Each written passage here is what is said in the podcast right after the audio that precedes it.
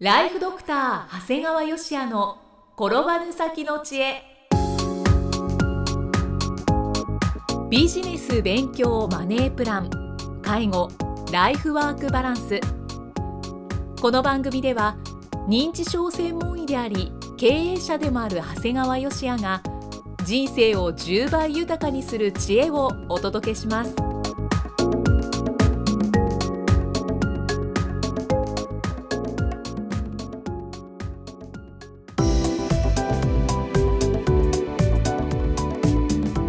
は、生きみえです。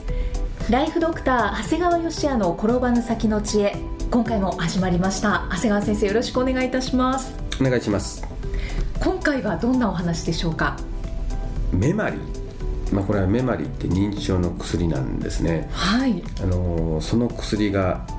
えー認知症患者さんの不幸な事故を減らすということです、まあ、ですから、今日はちょっと認知症専門医としてのお話をしたいと思いますね。はい決して私がですねメーカーから何かもらってるわけじゃありません。はい。あくまでも良いものは良いという観点から、えーご紹介します。第一三共株式会社の、えー抗認知症薬メマリーは本当にすごい薬なんですね、先生は確かにあのポッドキャストでたびたびメマリーのお話されてますよね、そうですね。あのーまあ、認知症の薬ってねあの結構いろんなドクターも知ってるようで知らないんですよ、だからじゃあ今日僕がここでここでお話しする内容を例えば認知症でかかってるご家族の方が自分の主治医の先生に言ってメマリーっていい薬なんですよねって言ったらご存じない方も結構いるんですよね、だから僕はことあるごとにこういうメマリーの良さっていうのをお話をしてるんですね、はい。だから本当これはドクターにも知ってほしいし逆にご家族からドクターにも働きかけてもらってもいいんじゃないかというような薬なんですね。で認知症の治療薬っていうのは簡単に分けるとアクセル系とブレーキ系に分かれるんですね。はい。でメマリーはどちらかというとブレーキ系の薬であの皆さん意外と思われるかもしれないんですが認知症の症状で家族を苦しめるっていうのは物忘れじゃないんだよね同じ話を繰り返そうが同じ質問をしようがまあご家族としてはね少々うんざりするんだけどまあなんとかなるんですよ。で何よりも家族を苦しめるのはそして家族関係も崩壊させるのは幻覚妄想暴言といった症状なんだね。確かにこれが出てくるとねまあこれらを周辺症状っていうんだけどもはい。もうこの症周辺症状がコントロールできないと、まあ、家での生活はちょっと難しくなりますよというお話をするんですね。うんはい。でそんな時に絶大な効果を発揮するのがメマリーなんですよ。あの周辺症状が出ていた患者さんがね穏やかになるんですね。多くのご家族が「先生とても穏やかになりました。ありがとうございます」ってこの「穏やか」って言葉はご家族が使われたんですね。もう数ある薬の中でこれほどご家族から感謝された薬は正直僕は経験したことがないんですよあねそうなんですね。もうこれもちろんね患者さん自身のことを考えたって自分の人生の最後ね。はい。イキさんだって自分の人生最後今一生懸命若い時生きてても最後の最後。あこの人は困った人だったねって言って終わるのか平穏に終わるかはもう大きな違いがあるんだよね、だってやっぱり最後のところの方が周りの人も記憶に残りやすいですよそうなの。ね例えば90年生きて最後の1年大変だったらあれと大変だったで終わっちゃうんだよね、はい、悲しい。でねあまりに効果があるもんだからはい。もう外来についてる看護婦さんが「先生私家に帰るとイライラして子供に当たっちゃいます。メマリー飲んじゃいけませんか?」って言ったんですね。これ結構本人すごい真剣に聞くもんで 出せるわけないでしょとは答えたんだけど でもついてる看護婦さんが本当にそういうぐらいうん。もう看護婦さんも覚えてるわけ。あんまりにも外来来た時もなんか攻撃的だった人がすごく穏やかになったからね。効果絶大なんですね。そうですね。ですからあの2007年の12月これ僕が何度も何度もこれで言っている愛知県大府市の JR 共和駅で起きた徘徊中に死亡した認知症患者さんにこれ実はメマリーが処方されてたかどうかって実は情報としてはないんですが、はい。ただ僕の経験からするとメマリーが処方されてたらあんな風にならなかったと思いますだから、まあ、もしかしたらメマリーが処方されてたのかもしれないんだけどだったらなおさらメマリーを処方してもコントロールできないんであったらもうますます家じゃ見ちゃいかんかったんだよということを強く思うのが、もうこれ認知症専門医としてはあの事故っていうのは本当起こしちゃいかんなというふうに思ってるんですよね。はい、でメマリーにはねこんな実話もあるんですよ。はい、あの周辺症状がとてもひどい患者さんがいらっしゃってでも被害妄想がむちゃくちゃひどくってもう子供さんだけじゃなくてね、お孫さんたちにまで「お前ら俺の金取っただろ!」っていう。でもその言葉はねもう大声で攻撃的で。でね最初は反発していたご家族もねもう途中からはね、はい、その力さえなくなっちゃったんだよね。これね外来やってて介護負担を背負っておられる家族と相対する時にね看護者介護者が怒ってる時ってまだ救いがあるんですよ。はい。でもねこれ一木さんね、はい、本当に負担が極限を迎えるともう怒りすら湧き上がらなくなってきて感情が平坦になるんだね。疲れ疲れ切ってる、うん、もうこの状態になると介護者の精神状態は極めて危険と言えるんですよね、はいだからもうそんな疲れ果てた患者さんのご家族が初診で最初に言われた言葉はねすごいんですよ。介護生活で全ての涙を出し切りおばあさんが亡くなっても泣けないかもしれません、うん、せめてお葬式で一筋の涙を流させてくださいって。なんかちょっと文学的でいいやね あそういうことですか、うん、今ちょっとびっくりしちゃう、うん、でもかなり追い詰められているんだなっていうのが本当に分かりますね。すごい追い詰められた感があるんだけど、はい、僕らとしては実はもう分かってるからいやなんとかなるよっていう気持ちがあるんですよね。あそうなんですね、だから家族の方ってそこまで追い詰められてることなんだけど僕たちからするともう普通にあることでしょ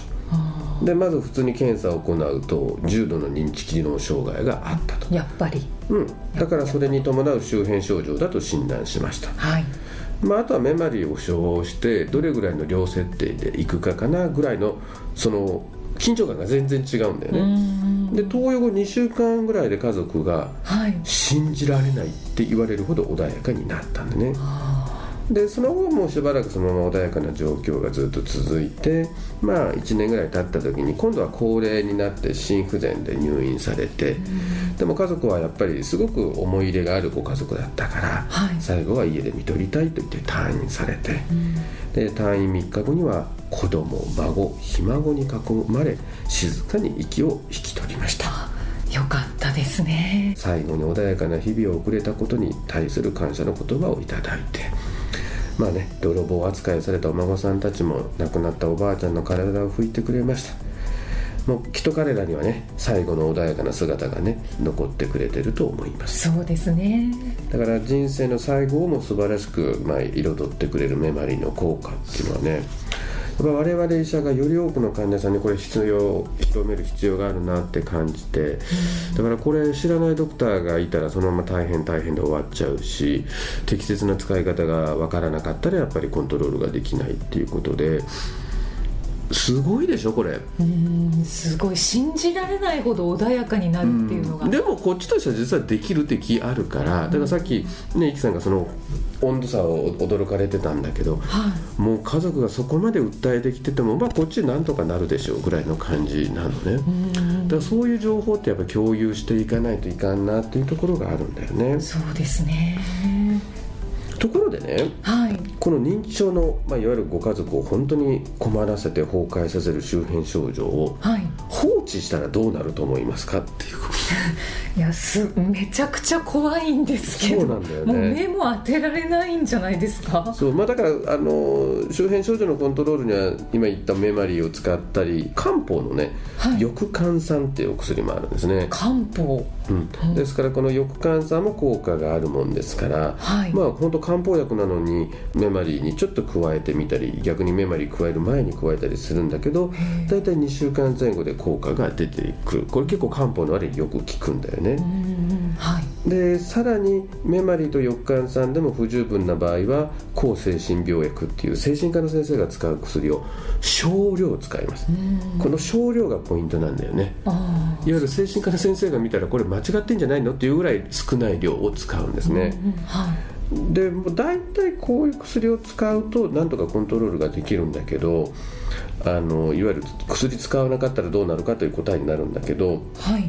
家族の方ってねやっぱりこれだけ薬が出てくると不安になるわけ。でも私も今聞いていてちょっとなんか相当効いちゃって怖い気がしました。大体ねこんなに薬飲んで大丈夫だろうかと思うわけ。でその時に僕は言う。心配いりませんよ。周辺症状というのはねほっとけば12年で解決し改善しますからっていうわけ。え周辺症状ってなくなるんですか？ほっとけば治り治ります。えー、そうなんですか？どういうことですか？周辺症状が出ている状態って、まあ、大体80歳代の方が多いんだけど、はい、まだ元気ってことなんですよ。生命体として元気だからすごい攻撃性が出たり妄想だとかが出てくるから、はい、だから例えば年を取る1歳2歳年を取っていくと結局自然になくなっていくんです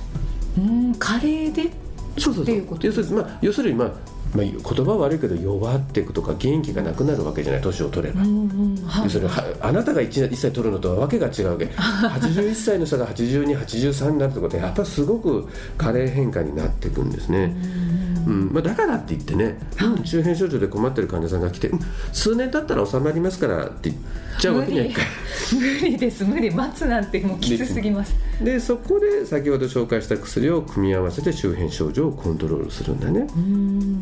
ただそのようだから同じ薬を出し続けていくと例えばほっといても穏やかになっていく時にも同じだけの薬が出てると、はい、今度は逆に元気がなくなって活動性が低下しすぎることもあるんだよね。でその際には薬を減量して最終的には今言った薬はもう減量もしくは中止しても周辺症状はなくなるんですね。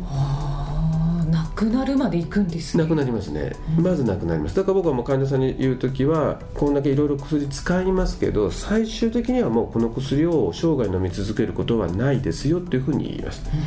うそう言うとね家族の方すっごい喜ばれる。そうですよね。これはね僕が思ってえこのことでこんなにご家族の方喜ばれるんだと思ったのは自分の本当に個人的な経験からで、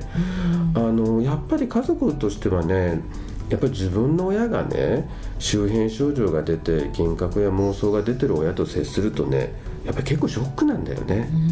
でその人にまた何かいっぱい薬が加えられたらもうなんか言葉は悪いけど自分の親も狂っちゃったんじゃないかと思うわけ。だけどその時に我々医者がビジョンを示すわけですよ、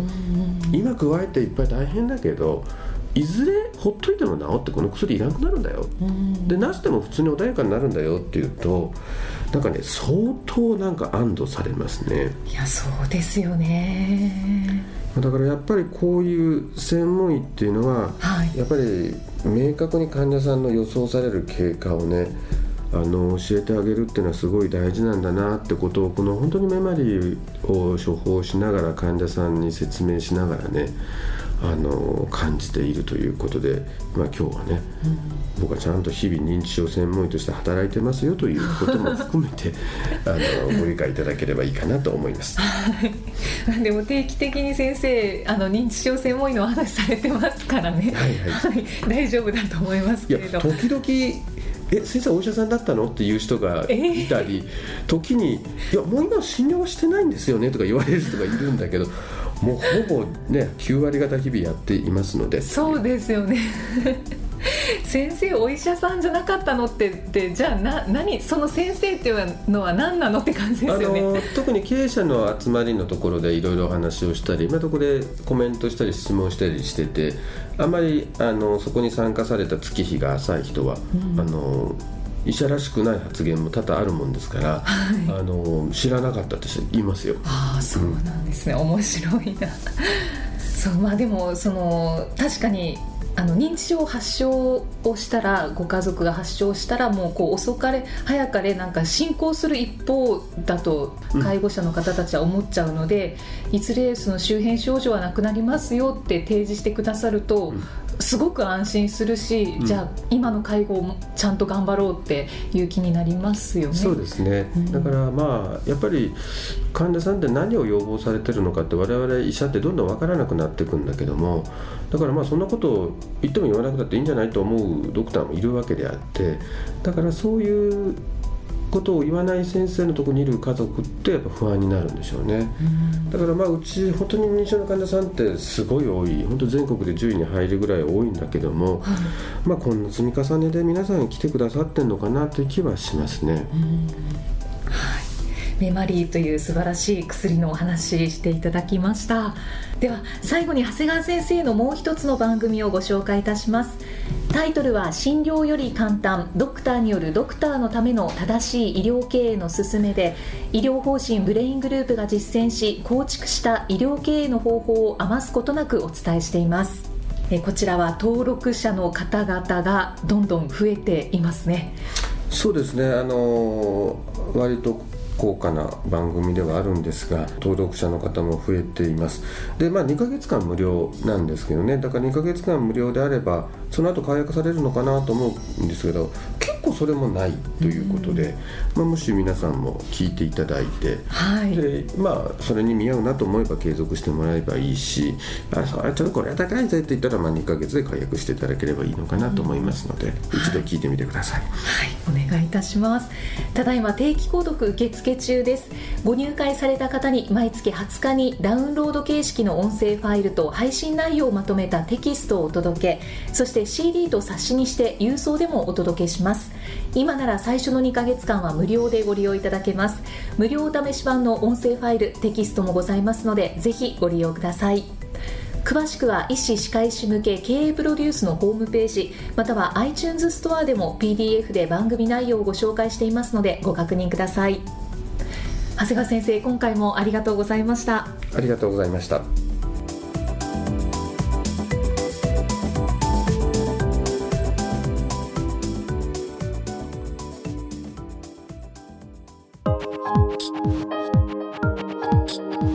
放送はいかがでしたか？番組ではご感想や長谷川芳也へのご質問をお待ちしています。